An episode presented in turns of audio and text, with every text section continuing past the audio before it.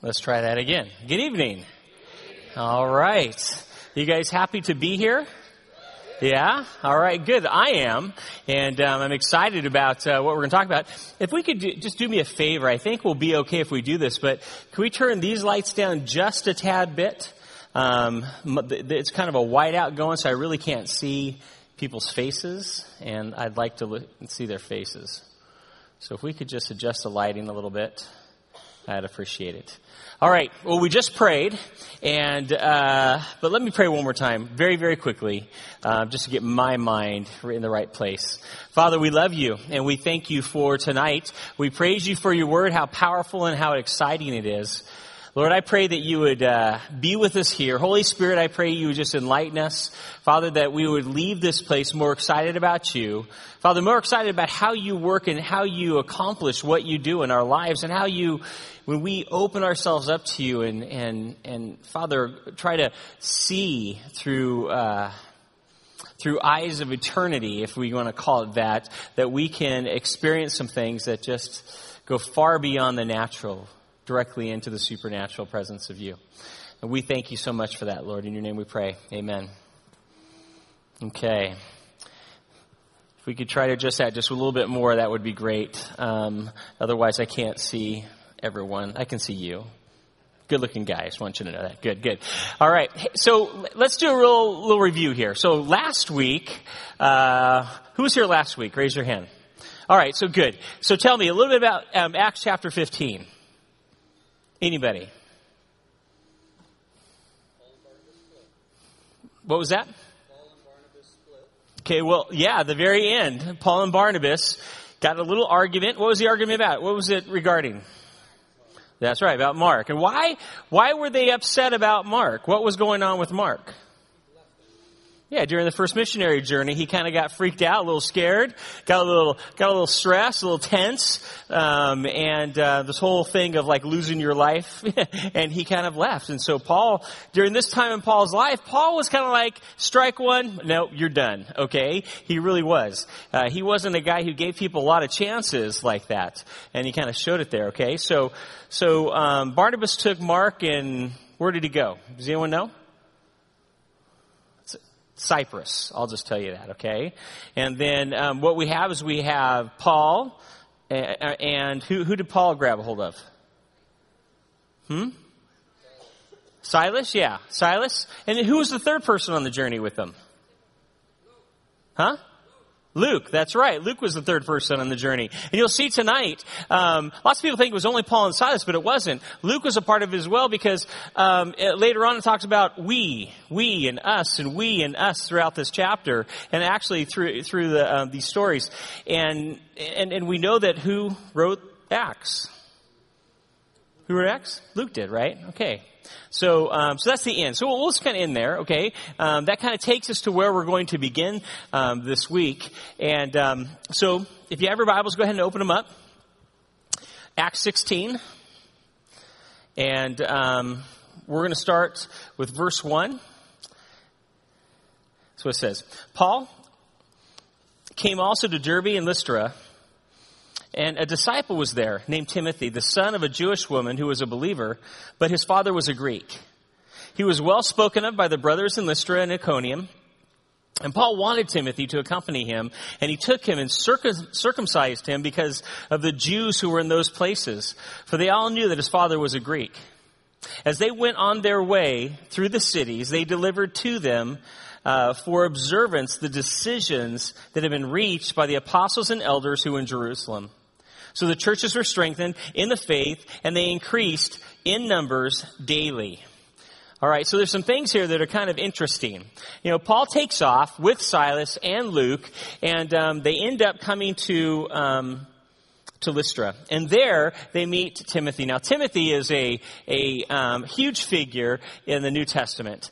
There's no doubt about that. God used him to help to plant churches, to be a pastor over several churches. We'll see in a minute who he was to Paul, actually, and how important that relationship was to both of them. But here he is. He's a young man. He was probably somewhere in his around 20 years of age at this time, a young guy. And his mom was a Jew, and she was a believer. She was a follower of God. She was a follower of Christ. And this is, it says his father was a Greek. And that's all we know of his father. We're assuming that he did not know the Lord because it doesn't say this. We don't even know if he's still in the picture because he was raised really by his mother and his grandmother, who were both believers. So his father maybe was completely out of the picture. Maybe he was dead. We don't know. But here's Timothy, and Paul sees something in him that is huge. And he goes, I want him to come with me. And Timothy's heart was there to want to go with Paul. He had to be. Because all of a sudden it says... Well, first of all, let me share a little bit about Paul and Timothy's relationship. Eventually Paul describes Timothy as like a spiritual son. And Paul became really a father to Timothy. His father, like we said before, was absent. And they ended up having this relationship that was like a father-son relationship. Paul calls it a spiritual father, but I think in a lot of ways, Paul mentored him. He was the example of what a man should be. And Timothy just gravitated towards him and Paul towards him, and they had this very special relationship. In fact, in 1 Corinthians 4:17... it says, "For this reason I've sent you Timothy, who is my beloved and faithful child in the Lord." And then he says in Philippians chapter 2, verse 22, "But you know of his," meaning Timothy's, "proven worth, that he served with me in the furtherance of the gospel like a child serving his father." So they have this incredible relationship, and this is the beginning of it here. And it says that Paul's going to take Timothy, and then he circumcised him. Now Timothy is 20 years old. Can you imagine that conversation? Now, what I want you to do is try to put yourself in the place of many of these, we're reading a history of the early church here. And what I try to do is I try to think, if I were here during this time, what would that be like? Okay? Now, I try not to put myself in the shoes of Timothy, okay? But can you imagine the conversation? Paul says, "I want you to come with me," okay? And he says, "Yes, I want to go." And he goes, "Well, we got to circumcise you." Now, for a 20-year-old, that's not something that's like, okay, that sounds like fun. It's not there. It's just kind of alarming. But he kind of explains why he needs to circumcise him. Because his father was Greek, and he didn't... He was going to be going into regions and ministering to people and talking to people who were Jews. And him being a Jew and a Greek, if he was talking to Jews, they probably would not want to hear him if he was choosing to basically live as a Greek rather than a Jew. And so Paul says, I don't want anything to come in the way and to hinder what we're going to do among the Jewish people that we're going to be reaching out to and sharing Christ with. And so we don't want there to be any type of element or question in the Jewish mind as to whether you're going to if you're going to be a Jew or a Greek. And so he goes, "Let's just do this." And so Timothy, being a young man who was saying, "I'll do anything," and this really shows his heart, doesn't it? I mean, it shows in an incredible way his heart for the Lord. His heart say, whatever needs to happen, I'm going to do. I'm ready. I want to reach out. I want people to know the Lord. And I don't want to be a hindrance in any way, shape, or form to that. And that was his heart. That was his passion. That was his desire. I began to think about this today when I was kind of going over and preparing about the things in my life. There's a freedom that we have in Christ, which is incredible, which is precious, which is amazing. But, and Paul says, all things are basically allowed, but not all things are profitable. Not all things are good for the moment. And we can have a freedom to do some things, but sometimes in that freedom we can maybe hurt what God wants to do in a particular situation. And I began to ask myself, would I be willing to give up anything, or to give up something that's really important to me, if it was going to be something that was going to hinder what God would want to do in people's lives? And so in times like this, I mean, I would want to, yeah. I'd like to say right now, yes, definitely. But if I was at 20 years old, a guy came up and said, "Hey, you're going in the ministry, and where you're going to go, I think you should be circumcised." I mean, I think, Maybe I'll be a truck driver. You know, I don't know. I mean, that may have not been, you know, my heart, even though I wish it would have been. I would want it to be. And I think we need to begin to look at ourselves and say, God, is there something in my life right now? It's so important that if all of a sudden I had to give it up or I had to alter or change something, would I be willing to do that if you desired that, if that's what you wanted? So I want you to maybe think for a minute, you know, is there something in your life that is so important that you don't think, I don't know if I could really give this up. I don't know if I'd be willing to. And just to think, you know, God, what is it that you'd want me to do with that? Let's go on. Now, another thing about Timothy is they were strengthening the churches. It says they went around strengthening the churches and encouraging them. And it even goes on to say he was encouraging them with basically what had taken place at what was called the Jerusalem Council. And you guys studied this. I think it's in Acts 11, if you've been here for a while. The Jerusalem Council is after Cornelius had accepted the Lord and Peter had baptized him. They go back and they go, what were you doing baptizing Gentiles? That's because up until then, like you know, it was all Jewish people who had come to Christ. And there they had some conversations about, you know, how we were going to move forward here.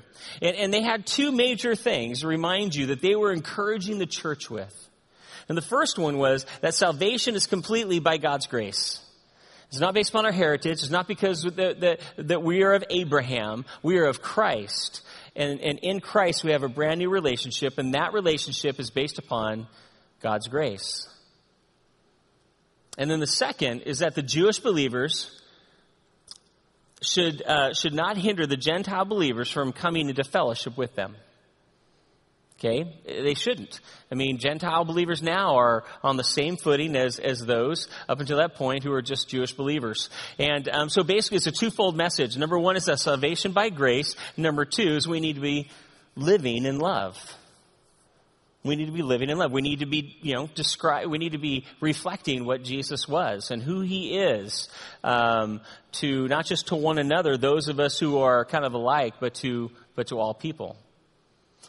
That's what they were encouraging. What a great encouragement. And I understand this missionary journey they're on right now, the original goal was to go back to all the churches that they had established and encourage them, build them up, okay? You know, kind of come back around and fill them up with the Lord.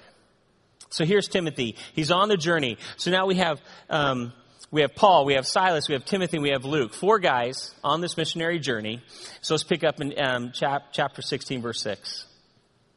It says, and they went through the region of Phrygia and Galatia, having been forbidden by the Holy Spirit to speak the word in Asia. And when they had come to Mysia, they attempted to go to Bithynia, but the Spirit of Jesus did not allow them. So passing by Mysia, they went to Troas. And a vision appeared to Paul in the night. And a man of Macedonia was standing there, urging him, saying, come over to Macedonia and help us. And when Paul had seen the vision, immediately he sought to go to Macedonia, concluding that God had called us to preach the gospel to them. Man, that's pretty amazing. I love this chapter, this part of the story and what unfolds from this point on. I don't know about you. There are some times when I really feel that God is saying no, when God is closing doors, when God is hindering things, when God is throwing things wide open, when all of a sudden, out of nowhere, you turn around and it seems like, bam, there's a situation right in front of you. Have any of you ever experienced that before, any of those things? Go ahead and raise your hand if you have. It's okay. Don't be afraid. You know, in our walk with the Lord, if you will eventually, if you haven't, experienced things like that, where God is moving, God is working. And we see here that they wanted to go to Galatia. And it says the Holy Spirit forbid them. That word for forbid there is to hinder or prevented them from going there. Their plan was to go here, and we don't know how the Holy Spirit did that. We don't know if they couldn't get, you know, passage on a ship. We don't know what the Spirit of God did to hinder them. But we know he did. So they said, fine, we're going to go here. And so they decided, we're going to go to Bithynia. That's where we'll go. We'll go to Bithynia. And you know, the door to Asia is closed, so we'll go there. And it says the Spirit of Jesus did not allow them. Again, we don't know what happened. But it was to such a degree that they said, okay, yeah, we can't go there. That's good. But they didn't just stop and say, okay, well, we're going to stay here until you tell us where to go. They kept moving. Okay, if God closed the door here and God closed the door here, then listen to what we'll do. Let's just travel in this direction. We'll go to Troas. And while they were in Troas, Paul had this dream, this vision of a man from Macedonia saying, we need you. Come and share with us. Come and speak to us. And so obviously thinks, this is why God has closed these other doors. We're going to go over here. And sometimes we find ourselves in divine appointments, God moments, situations that some people say could walk away from and think, man, what a coincidence. Have you ever experienced that? Man, what a coincidence. That was crazy. That happened like that. I don't believe in coincidence. I don't believe things just happen. I really don't. Especially if we're walking with the Lord and we're allowing him to move and work in our lives. You know what I believe? I believe that God just happens to work in ways that we didn't imagine he would work. And he sets up situations that would be situations we could never set up. Meetings and moments that just go beyond explanation. And I believe we see that throughout Scripture and especially here. Divine appointments. And I kind of think about this as like a choreographed plan of God. Choreography is defined by this. It is the arrangement or direction of actions leading up to an event. God will choreograph things to take place that I believe will lead us, each and every one of us, if we have eyes to see, and if we are recognizing them, we'll find ourselves in a choreographed moment by God. And he's going to be moving. He's going to be working in an incredible way. Proverbs 16:9 says, you can look it up or you can just listen. I'm going kind of quick here. I know. I'm sorry about that. But it says, in his heart, a man plans his course. So it's like, this is where I'm going to go. This is what my life is going to be. This is what I'm going to do. But the Lord determines his steps. Now, the Hebrew word, therefore, determines, can also be translated establishes. So the Lord establishes steps, or the Lord prepares his steps, or the Lord provides his steps, or the Lord sets in place his steps, or the Lord directs his steps, or the Lord firmly decides his steps, or the Lord makes secure his steps. Those all have to do with being guided, don't they? With being set up, kind of choreographed. It's actually a meticulous word that involves careful planning, kind of even down to the smallest detail. To the smallest detail. Now, there's some different schools of thought out there. There's some people who are out there who don't believe that God gives as much thought to us and to our lives as we think he does. There's some people who think, we accept Christ as our personal Lord and Savior. Those terms, personal Lord and Savior, are never mentioned in the Bible, okay? And so a lot of people believe that we've become much more, we focus on ourselves more than we ought to. Now, I don't know about that, because I believe God has a relationship with us as a church, and I think he has a relationship with us personally. But I also believe that God works in our lives in the same way he works in the lives of the people that we read about in Scripture. I believe that when he told the apostles, these things you see are great, greater things you'll be a part of.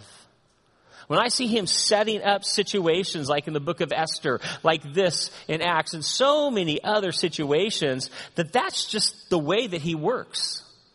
That's just kind of like his M.O. That's how he desires to interact with us, at least one of the major ways he desires to interact with us. On his side, he's ready, but on our side, we have to be willing to look and to see things that way. There's no coincidences, I believe, with God. In fact, Mark Batterson, in his book, The Circle Maker, says this: God is in the business of strategically positioning us in the right place at the right time. But it's up to us to see and seize those opportunities that are all around us all the time. God can set things up, but if we don't see them, if we don't look to them, if we don't realize them, then we're not going to be able to experience those. Does anyone have something that you know, they could share just very quickly, or maybe they've experienced something like that, where that you find yourself, where it's like, you can't deny that God just did this.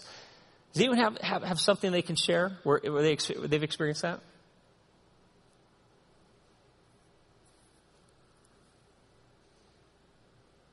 Okay. Maybe you don't feel comfortable doing that, because I know in a room this size that some people have. Let me explain to you something just happened to my wife and I this past Saturday. My wife and I have been kind of going through some. We're brand new here. We just moved here. I guess it's brand new. It's just been just about 6 months we've lived here. Moved from California in September. Left our three kids. Our two older children are married. Our oldest has our granddaughters there. Our youngest is 20. Actually, he's going to be moving here in a couple weeks now. It's been a challenge, you know. It's been hard being away from them. And, you know, you think in a big church it's easy to make friends, isn't it? Yeah. Some of you are like, no. All right. It's a challenge. It really is. And so there's been some loneliness that's been there. And we've just really been praying that God would open the door and we'd meet people and friendships would just happen. And so, you know, this past Saturday we got up and I was kind of did some reading when I first got up, and I kind of went back and kind of sat on our bed, and we just were sitting there just kind of having a lazy morning talking. And then I said, hey, I'm kind of hungry. Do you want me to make breakfast, or do you want to go out to breakfast? So let's just go out to breakfast. So we just kind of cleaned up real quick and took off. And we went to the coffee shop, Agritopia, which is an incredible place to go to breakfast if you've never been there.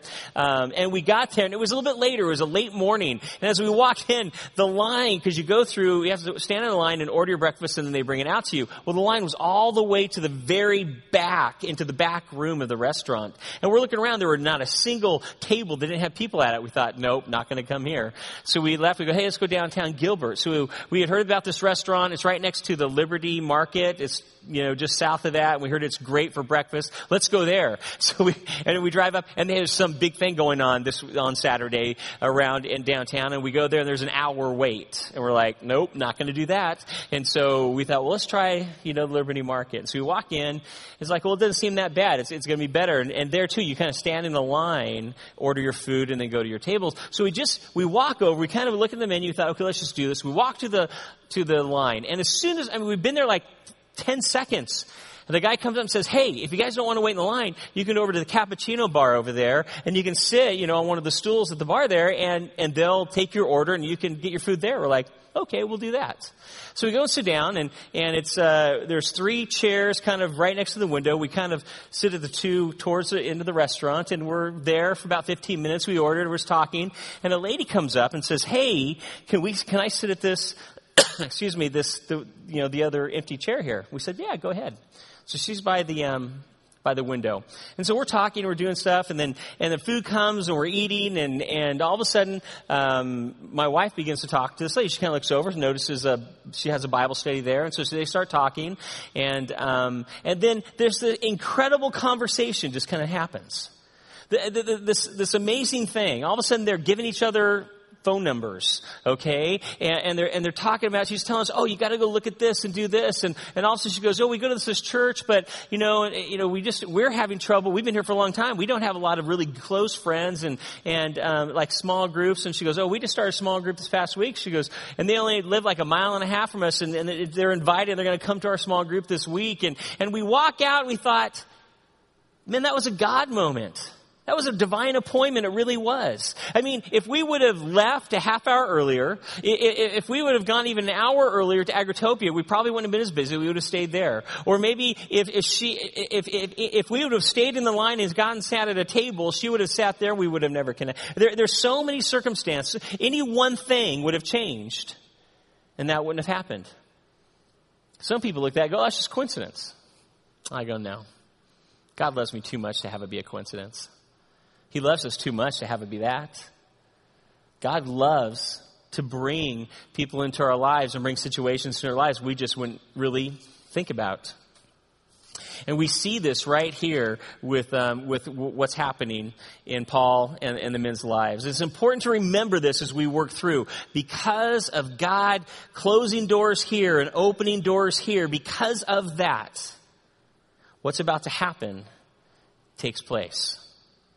divine appointments. Let's go on here. Acts chapter 16, verses 11 through 15. So setting sail from Troas, we made a direct voyage to Samothrace, which is actually an island. And they stayed at the island overnight because the journey after that sometimes it's rough waters in that area. And the following day to Neapolis, and from there to Philippi, which is the leading city in the district of Macedonia, which is a Roman colony. Now, we remained in this city some days, and on the Sabbath day, we went outside the gate to the riverside, where we supposed there was a place of prayer. And we sat down and spoke to the women who had come together. Now, one who heard us was a woman named Lydia from the city of Thyatira, a seller of purple goods who was a worshiper of God. Now, the Lord opened her heart to pay attention to what was said by Paul. And after she was baptized, her household as well, she urged us, saying, "If you have judged me to be faithful to the Lord, come to my house and stay." And she prevailed upon us, which means she convinced them is what it means. Man, I look at this story and I just think, how cool is this? This is, they're in what is now Europe, okay? What would be considered Europe. And we're looking at the very first convert in this area, in Europe. The very first person to come to know the Lord is a woman named Lydia. And you know, we see some things here which I think need some explaining, okay? So I want to explain this because there's some things in here that would seem kind of foreign to us because, you know, of the time period. And so I want to explain a couple things to you. Now, on the Sabbath day, okay, it says they went outside the city gate to a river where they thought they would find a place of prayer. Now, Paul's custom, wherever he went, any town he went to, he would look for a synagogue, and he would go to the synagogue, and he would reason in the synagogue with them about who Jesus was. That was just who he was. He had a heart for his people, for the Jewish nation. The very first thing he would do is he would go in there, and he would seek to share with them about who Christ was. Now, in order for there to be a synagogue in a city, there had to be at least 10 men who were Jews and head of their household. And if there were 10 men who were the heads of their household, they could establish a synagogue. If there weren't, no synagogue could be established in that town. And here, there was no synagogue. And so in place of a synagogue, what they would do is they would go to pray in the open air by either a river or by like a seashore or someplace like that. And on the Sabbath, that's where people would meet. And so when it says on the Sabbath, they went down to a river where they were expecting to find a place of prayer. They're going down to the place where most Jews would meet, the few Jews that were there, to pray. And for him to be able to begin to talk to them and share with them. And so that's why they were there. Now, it doesn't even say that there were any men there. It seems to us that it's only women who are there. And so Paul begins to talk to them. He begins to share with them. Now, it's interesting, too, real quick. It says, and this may not seem like it means very much, but it is really important. And it says that Paul sat down and he spoke to the women there. He sat down. And the reason this is important is because of what Paul was talking about. If a rabbi, a rabbi would usually always sit. But if he were standing or kind of walking around and kind of talking, it was considered informal and probably not as important, okay, for, you know, what he was talking about. And when he sat down, it means it was very important and very official what he was going to be speaking. So when he sat down to speak, it meant this is important. For a rabbi to speak in the this is very, very important. You know, today, it's interesting when we think about this. A professor who holding a chair in a department, it signifies the honored position in which they teach, if they hold a chair in that department. The Roman Catholic Pope gives an official pronouncement. When he does, he is said to speak in ex cathedra. And the word, and which literally means to speak from his chair. To speak from his chair. And it is also important to see that the first, or let me, I kind of go on here. So he sat down, he spoke to them, and it says that there was a woman there, said it was Lydia, seller of purple clothing, and it kind of says this, and I think it's important to understand why. Now, Thyatira was one of the seven churches that we see in Revelation chapter 2, in the early of those seven churches. Thyatira, so this church that's being established there now will one day be talked about in Revelation. And they were noted for manufacturing purple clothing. Purple dyed clothing and dyed goods. Now, purple dye came from one of two places, which is really interesting. I wanted to, when I was on a missions trip several years ago, I was down in the Amazon and I watched them take different plants and roots and some different things to dye different colors. I would think, I would have never thought that color would come from that plant. And so I looked and the purple dye came from either the glands of a Mura's shellfish or from the roots of madder plants, both of which were extremely rare. And because of where they had to find the purple clothing or the purple dye, anything that was dyed purple was very, very expensive. And so during this time, the only people who wore purple were either royalty or the extremely wealthy. So a woman who dealt in purple clothing and selling that was more than likely a very wealthy person. So Lydia was a very wealthy, very influential person in this area. And so it goes on here to say that she was a worshiper of God. She was a Jew. She loved God. She worshiped God. She cared about God, and she wanted to seek God and understand God. And so she was very, very open to that. Also, Lydia was listening to the gospel proclaimed by Paul. She was listening to the gospel. You know, Jesus talked about, remember when we talked about in parables? For those who have ears to hear, let them hear. Remember those sayings, those who have ears to hear, let them hear? I mean, we can all listen to something. Doesn't mean we all always hear what someone's saying, right? And he says, you know what? I speak in parables, so those who are really seeking will understand. But for those who aren't, those who are just there for any other reason, they're not going to catch. And here's Lydia. She's at this river. She's a Jew, one of the few Jews in this area. She's an influential woman. In fact, maybe her being down there could be why many of the people that are there, because she has that much influence. And while she's there, all of a sudden she's hearing Paul talk about Jesus. And her heart began to, in fact, it even says that God was involved in what was going on here. Says that God was involved in the conversation with Lydia. It says he opened her heart. Now, when we seek God, he will respond to that seeking. Do you understand that? In fact, it says in Jeremiah 29, it says, if you seek me and search for me with all of your heart, I'll be found by you. It's not a hide-and-seek game God's playing, okay? We have to go find him. Well, I couldn't find him. I guess I'm not going to find God. That's not who God is. But God says, when you seek for me, you're going to find me. And, she had been seeking God, so God opened her heart and said, it's almost like God prompted her, listen to this, hear this, this is me. That's kind of the idea behind that. Where the revelation's happening, she's revealing, the truth to who she is. And man, she comes to know the Lord.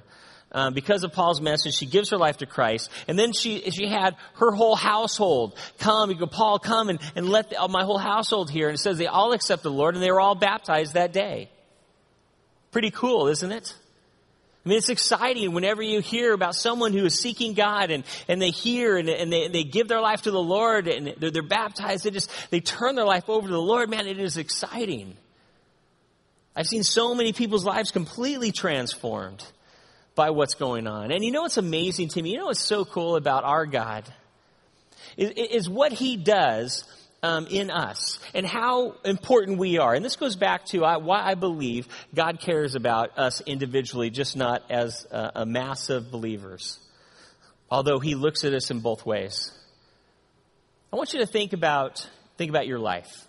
I want you to think about that when you became a follower of Jesus, when you accepted Christ into your life, you committed your not just a belief in him, but made him your Lord. I mean, you came to really know him. There probably wasn't just one person that was involved in that, was there? Probably not just one situation that took place, was there? In fact, there's probably a lot of different people that may have played a role in that. Maybe some more significant, and more than one situation, maybe many situations. Maybe you grew up in a home where people love the Lord, and so growing up in that home, there were a lot of people who came into play, and that was true in my life. Maybe there were coworkers, maybe neighbors, maybe friends from a softball team or from the gym or from wherever you may have been. Think about this. It is not ever just one person or one situation, but many. God will bring a whole team together just for you. Think about that. A whole group of people just for you. Why? Because he likes you that much. He kind of likes you. He died for you. Kind of showed that, right? And so he's willing to go to whatever extremes that he can go to open up the opportunities for you to see him and understand him and realize your need for him so that you will give yourself to him. And guess what? When we're sharing and we're talking to people, we as followers, it's not us who are making the difference. We're not. Okay? I mean, in fact, it says in 1 Corinthians chapter 3, Paul goes, Paul and Apollos, he goes, who's Paul, who's Apollos? He goes, Apollos planted, I watered, but it's God who causes the growth. He's the one who saves. It's not the person who shared with you. I mean, praise God for the person who shared with you. And maybe was there when you accepted Christ. But think about all the people who are involved in your life. And I wish it would be so great to hear Lydia's story. So great to hear about what was going on in her life. What were the situations that God was working out there? We don't know. We have no clue. We just know kind of a little step-by-step of what happened when she gave her life to the Lord. But you know, there were things happening before that point. Definitely things happening. Where this belief in God, and then all of a sudden when Jesus comes into play, where she's given her life to him. Just so exciting to see this happen. And not just her, but it says her entire household came to know the Lord at that. And that would say her children, that would maybe if she had servants there, that she cared enough about them for them to even hear the news and to allow them to do that. And it says that they were baptized into Christ. Man, it's so cool, so exciting. Now I've been doing a lot of talking. I'm going to be asking a couple questions here, okay? So coming up. So I'm going to want you to answer, okay? All right? You're not even answering all right, okay? Okay, good, okay? We're going to be a little more interactive here in a minute. Now, let's look here. So we see all this, God hindering them from going to different places. They come to Macedonia, and like one of the first, they're there for a few days. They go down to the river, and instantly we see people coming to the Lord. God is opening up the door in this whole region. Okay, now look at verse 16. If you have your Bibles. It says this. Now, as we are going to the place of prayer, again, they're going back to that place of prayer, okay? They had already been there once. They're going to go down there again. On their way, we were met by a slave girl who had a spirit of divination and brought her owners much gain by fortune-telling. And she followed Paul and us, crying out, "These men are the servants of the Most High God, proclaiming to you the way of salvation." And this she kept doing for many days. And Paul, having become greatly annoyed, turned and said to the spirit, "I command you in the name of Jesus Christ, come out of her." And it came out that very hour. Now, I don't know if you think some things are funny in Scripture when you read them. I do. And there's some humor in this, okay? There really is. And there's a principle we have here, too. As the church began here, it wasn't long before all of a sudden the enemy was attacking. I mean, almost instantly, the enemy is attacking, where there is a group of believers beginning to flourish and beginning to grow and people coming to the Lord. He's going to attack it. He's going to try to hinder it. We're involved in a spiritual battle that's been going on since before Adam and Eve, when a third of heaven revolted, okay, and they were kicked out of heaven that came down to earth. But it just starting from our world, it started with Adam and Eve, didn't it? And it's been going on ever since.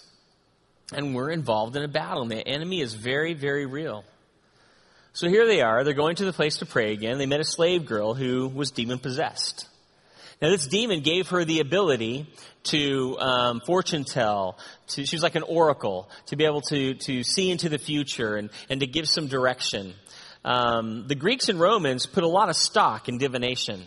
They did. In fact, there were emperors who maybe would not pass decrees and laws without consulting oracles. There were generals and commanders of armies who would not go into battle without going to an oracle to see if they would win, if they would be victorious, if their losses would not be too great.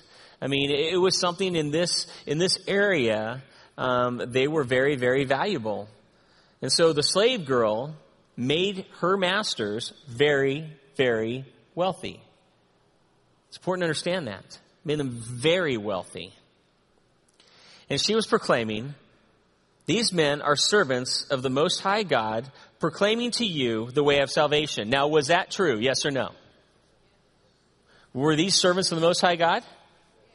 Were they proclaiming the way of salvation? Well, then why was Paul upset? Why was Paul annoyed?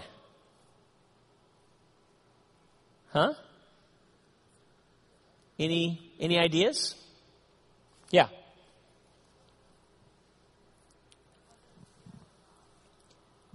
Go ahead and just speak into that. He knew it wasn't a spirit from God. Okay, because it wasn't a spirit from God. So if it wasn't a spirit from God, I mean, people couldn't think that was definitely God speaking through her, right? Especially if she talked like this. You know what I mean? I don't know how she talked, but I mean, that would be kind of weird. You know, you kind of don't want some press from the enemy, right? Do you think that maybe Paul was thinking that he didn't want people to be confused and associate who they were and who God was with his divination, the spirit? Someone over here, do you have something you want to say? Or maybe not. Okay. Paul, I think, got really annoyed with her. There's no doubt about it. Because he did not want who they were and their message to be wrapped up with a cult or divination.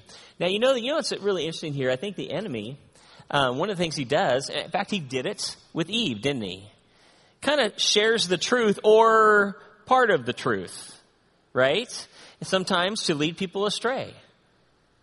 Eve, hey, is there anything? Did God say that you couldn't eat anything? As he's sitting on the tree of the forbidden truth, on a branch of the tree, you know, that they're not supposed to eat from. Okay, that wasn't coincidence. And, he says if we even touch it, we're going to die. All of a sudden, she went legalistic because God didn't say that. He said, just don't eat. And what did he say? You won't die. You're not going to die. He just doesn't want you to know everything he knows. That's basically what he said, right? He didn't tell her, he kind of told her, kind of a truth. He said, yeah, that will happen, but then he kind of threw it away. You know, I think you look at many false religions, and there are Jesus, God, the Holy Spirit, important aspects, you know, of our faith. But when you get down to it and talk about who really Jesus is, who God is, who the Holy Spirit is, it's something much different. The enemy will try to use a portion of the truth to try to deceive people to go down a path that is far from what the truth is. He's been doing this for a long time. So daily she's doing this. Daily she's telling, and Paul just gets so annoyed, and he just turns and says, he casts the demon out. He's frustrated. Stop it. And we see that that she's freed from that evil spirit. Now, we don't know if she accepted the Lord. It doesn't say that. We don't know really what happened to her. She was a slave girl. She was owned by other people. And we'll see in a minute that they were pretty upset because they were their means for a lot of wealth just ended. But let me ask you this. Can we be involved in things? Because the enemy was using her, even though she was telling the truth, to try to hurt what God was trying to do. Could we, even as followers of Christ, be involved in things that will fulfill the will of the enemy? Can we do that, even as followers of Jesus? Can we be involved in things that would help to fulfill the desire of the enemy? If you believe that we can, what would be some of those things? Yeah, the runners, go ahead and stand up, because this is one of those. That, by the way, that was a question. In case you were, you haven't heard many tonight, okay? So that is a question.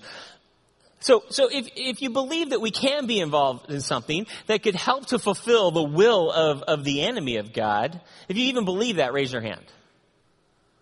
Okay, yeah. Okay, we all believe that. So what now, if you say something, I'm not going to think that you do it, okay? Let's just get that out there, okay? It's fine, okay? So but what could be an example of something that we could be involved in that would help to fulfill the will of the enemy? Someone in the very back raised their hand. If you want to run, runner, run.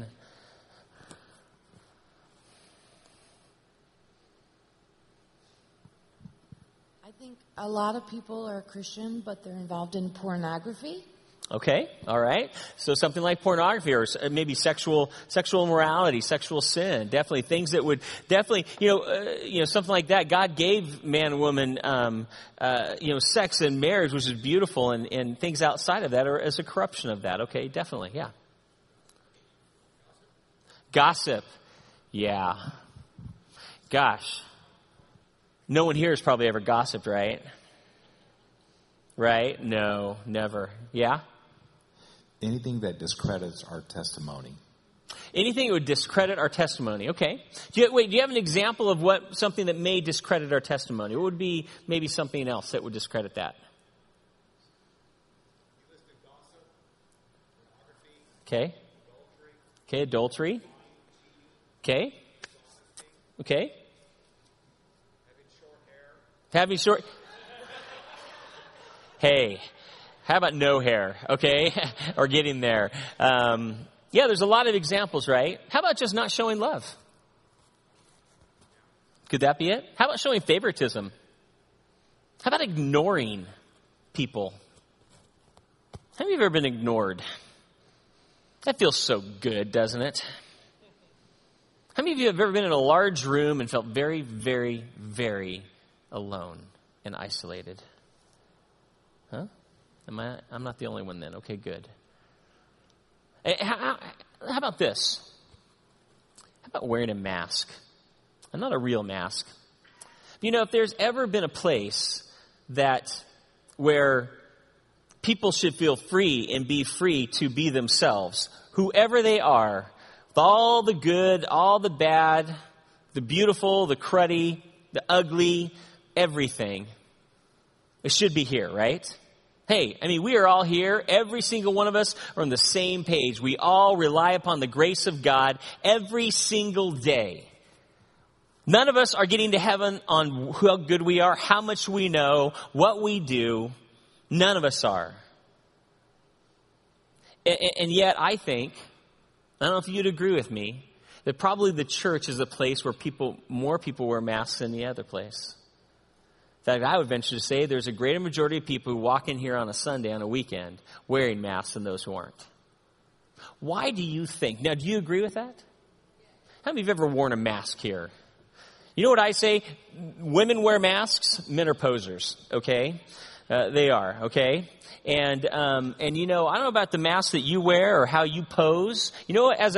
For me, for years, and I don't do this anymore. I try not to do this anymore. You know what my mask was? My posing was? I'm there for everyone else. People, how are you doing? I'm doing good. I'm fine. Yeah, I got some things, but I'm good. And inside, I am not good. In fact, I don't mean anything but good. How many of you have ever worn that mask? Yeah. It's too scary to actually say, you know what? This has been a rough week. It's been hard. Because the guy was walking by you and said, how you doing? He didn't care. He didn't take even pause in the step to even find out if the answer was, good or bad. We've done that, right? Let me just say, we can be a part of things that can fulfill the enemy's desire. I think one of the greatest desires he has is the church will be filled with isolated, lonely people. And that's why fellowship, that's why community is so, so important. That's why we need one another. We all have a desire to love and be loved, to know and be known. Isn't it true? Every single one of us. No one loves isolation. We need it. We don't need it. We need community. We need relationship. Okay. Now, let's look at what happened when this girl gets freed from this evil spirit, right? I mean, praise God, she's free. Let's go get pizza. Let's go to Disneyland, right? Let's celebrate, okay? That should be what happens, correct? Let's see what happens here. But when her owners saw that their hope of gain was gone, they seized Paul and Silas, dragged them into the marketplace before the rulers. And when they had brought them to the magistrates, they said, "These men are Jews, and they are disturbing our city. They advocate customs that are not lawful for us as Romans to accept or practice." The crowd joined in attacking them, and the magistrates tore the garments off them, gave orders to beat them with rods. And when they had inflicted many blows upon them, they threw them into prison, ordering the jailer to keep them safely. Having received this order, he put them into the inner prison and fastened their feet in stocks.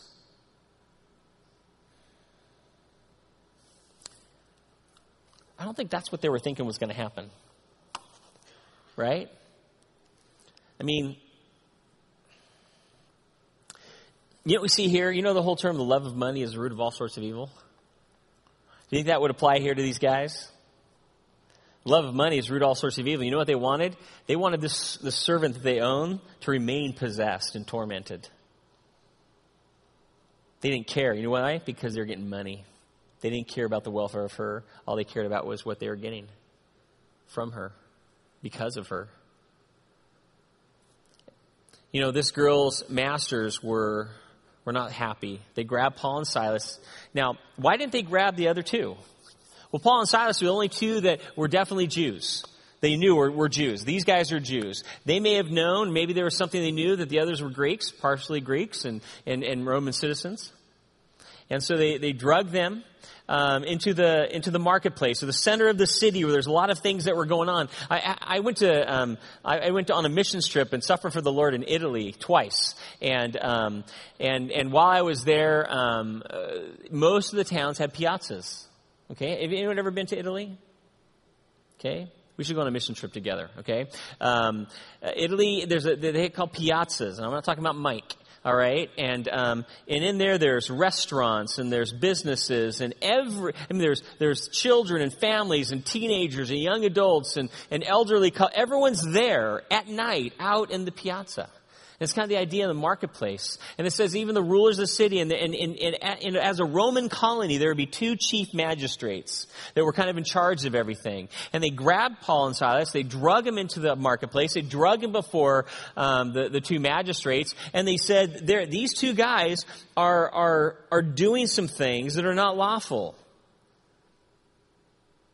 They have some customs that as Roman citizens we aren't allowed to do. Now, that's true. But they were kind of like these minor things that everyone overlooks.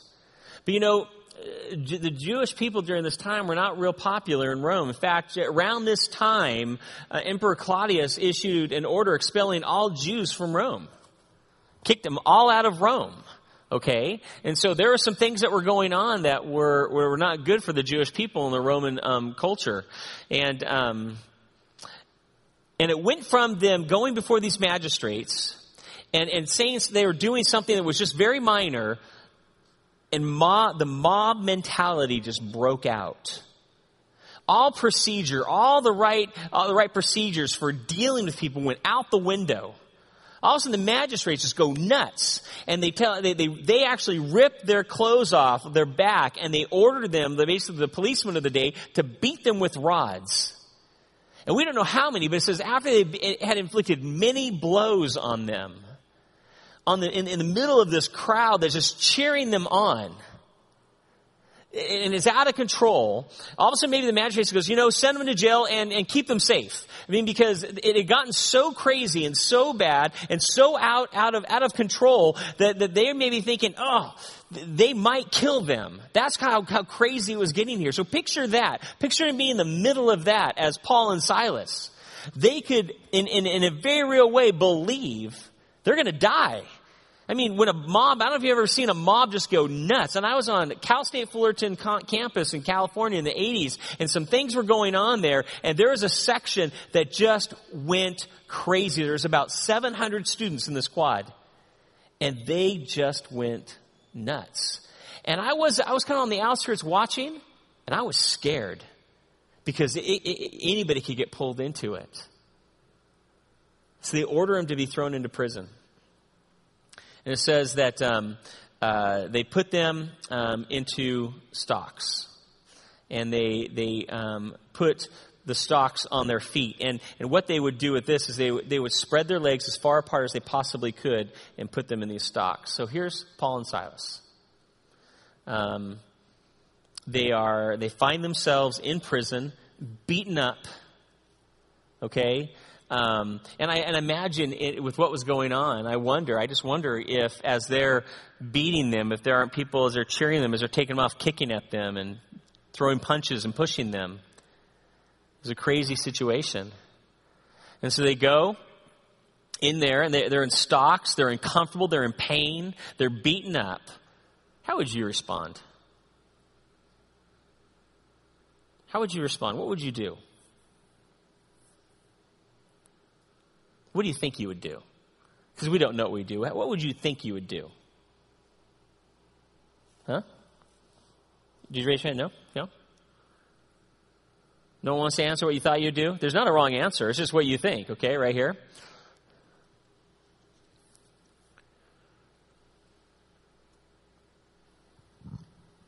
I think I would sing hymns to the Lord. You looked on ahead, you cheater. Yeah, that's what I would do. Not, okay. You know what I would do? I would probably pray. My person would be like, God, strike them dead with a bolt of lightning and fire from heaven. All right? Wouldn't it be sometimes, be in situations where sometimes you feel that? I would like to think I would be just so spiritual. Oh, God, help them know who you are in a very painful way. I'm praying for them. But let's look what happened here. It says this. About midnight, Paul and Silas, so it was midnight, okay, late, were praying, okay, I get that one, and singing hymns to God. They were worshiping God, singing songs to God. And the prisoners were listening to them. And suddenly there was a great earthquake, so the foundations of the prisons were shaken. And immediately all the doors were open, and everyone's bonds, not just theirs, but everyone's bonds were unfastened. And when the jailer woke and saw that the prison doors were open, he drew his sword and was about to kill himself, supposing that the prisoners had escaped. But Paul cried out with a loud voice, "Don't harm yourself, for we're all here." And the jailer called for the lights to rush in. And trembling with fear, he fell down before Paul and Silas. Then he brought them out and said, "Sirs, what must I do to be saved?"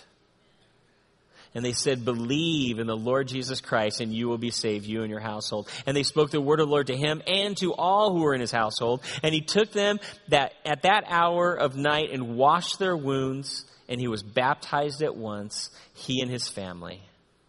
And then he brought them up to his house, set food before them. And he rejoiced along with his entire household that they had believed in God. I just got goosebumps.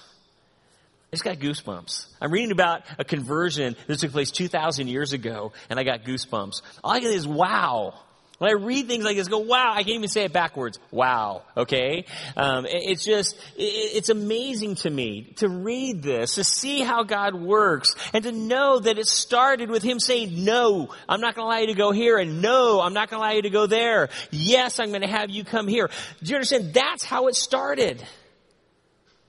This was not something that just happened. It was God saying, "This is what I want to take place. It's going to kind of hurt. You're going to share in my sufferings. But guys, this is going to be great. You're about ready to go into something that's going to blow you away." They're in jail.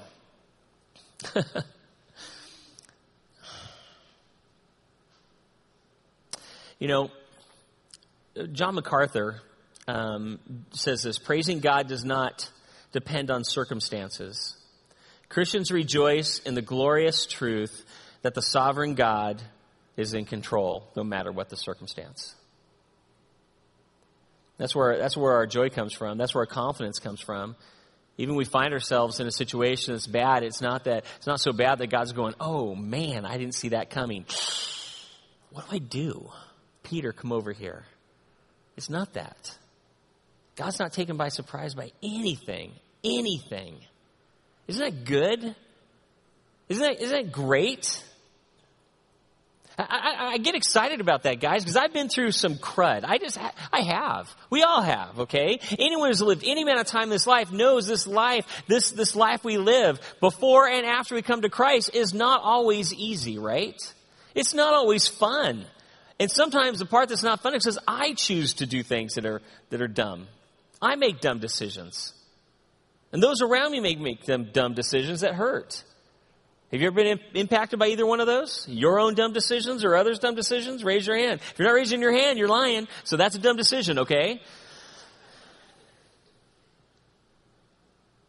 And no matter what we find ourselves in, the beautiful promise of God is He can cause all things to work together for good, for those who love God and those who are called according to His purpose. And I look and see people's lives transformed. I don't care how long ago it was. It grabs me. I get so excited about it. And these are people that I read about here, but I'm going to get to meet and shake hands with and say, tell me your story. In heaven, you're the jailer. I want to know exactly what that was like. I got the cliff notes. I want to hear the whole story. And I can't wait for that. I can't wait to see and to hear all the stories. I think it was Luke who said, if we were to put all the stories and all the teaching of everything that Jesus did, it would fill up all the libraries that we know of right now. This is just a glimpse of what He did. Not all. Yeah.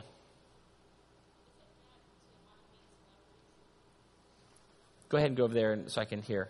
I think I heard what you said, but I'm not sure. Is it bad to meet celebrities in heaven? Will there be celebrities in heaven? I think that the celebrities, I don't know. We know that there'll be some people in some prominent seats. We know the 12 apostles will be in some prominent seats. We know that much. I think the only real celebrity is going to be Jesus. Okay, He's going to be the only real celebrity. Yeah. Could you talk a little bit about all of these other guys who were in prison there that decided not to go, and the Holy Spirit playing a big role there? Or what was that? I heard about the guys that are in prison. What was the next part? The prison was full of other people besides Paul and Silas, and none of them left. Yeah, none of them left, right? Yeah. So. Yeah, thank you. I was just going to get to that in just a sec. But yeah, when all of a sudden the doors were opened up, it says that everyone's chains went off, right? All the shackles were gone. And the reason that the jailer was going to kill himself was because for one prisoner escaping, it was death. And many people, oftentimes it was torture and death. And so he's going to kill himself. He's going to commit suicide. Paul said, yelled to him, stop. And he says, we're all here. And I don't know. I wonder. I mean, they heard Paul and Silas singing. Maybe they heard him praying. They heard him worshiping God. And then all of a sudden an earthquake happens. It shakes the foundation of the prison. Miraculously, doors swing open. Shackles come off. I would want to wait around and see what happened next. I really would. And we don't hear that Paul said, guys, don't leave. Something cool is going to happen. Paul didn't know exactly what was going to happen. But it's pretty amazing, though, isn't it? I can't help but think that what was going on, not just the earthquake, but even what happened beforehand, had to do with that. Definitely had to do with that. I've got 2 minutes left here. And so I want to look at just a couple things here as we close.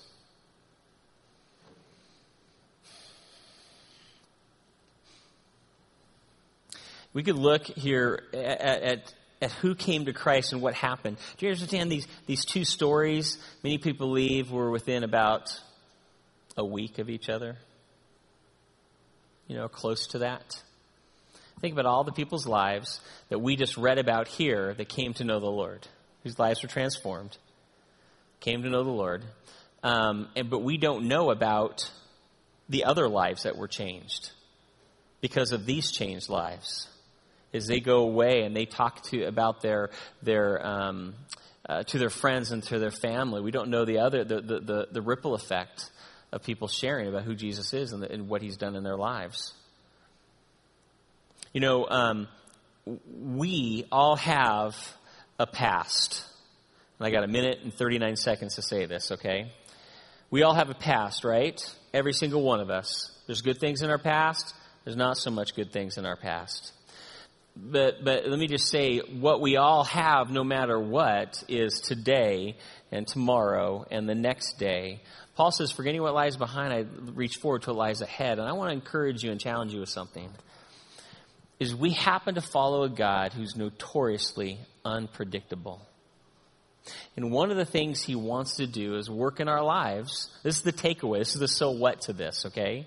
He wants to work in our lives in this way. I believe it with everything in me. And he can do and set up circumstances, and he can do that. But if we are not walking with him, we're not going to see what's in front of us, that he's laid in front of us to be able to experience some of these things. Now, I'm not saying we're going to go to jail and the door's going to fly open or we're going to stay there. But you know what? We can experience him in some ways that are just like walk away going, God, you are so great. You are so good. Please continue to do those things. There's a great quote by Mark Batterson, and I'll close with this, says this. If we pray to God regularly, irregular things will happen on a regular basis. I like that. If we're praying to God and walking with God regularly, we'll find ourselves in these irregular situations, and those times where you're in the midst of them, you walk away and go, did that just happen? That was so cool. That was so great. And how about you? That's what I'm hungry for. Not the thrill and everything else, but experiencing God in every way that he wants me to. All right, let's pray. I'm 15 seconds over. Lord, we love you. We thank you for what you did here in Paul's and Silas and Luke and Timothy's life, the life of these women and the jailer and their families and so many other people that you did there 2,000 years ago, God. And we praise you for the transformed lives that we got to read about. And Lord, and we thank you for our lives have been transformed by you. And we pray that we would not do anything that would work against you moving and working in each other's lives. That we would be just your children, ready for you to do work however you choose to work, whenever you choose to do it. And I just thank you that more than anything, you just want us. You just love us and you want us first and foremost, and everything flows from there. We thank you and we praise you. It's in your name we pray. Amen. God bless, guys. Have a great week.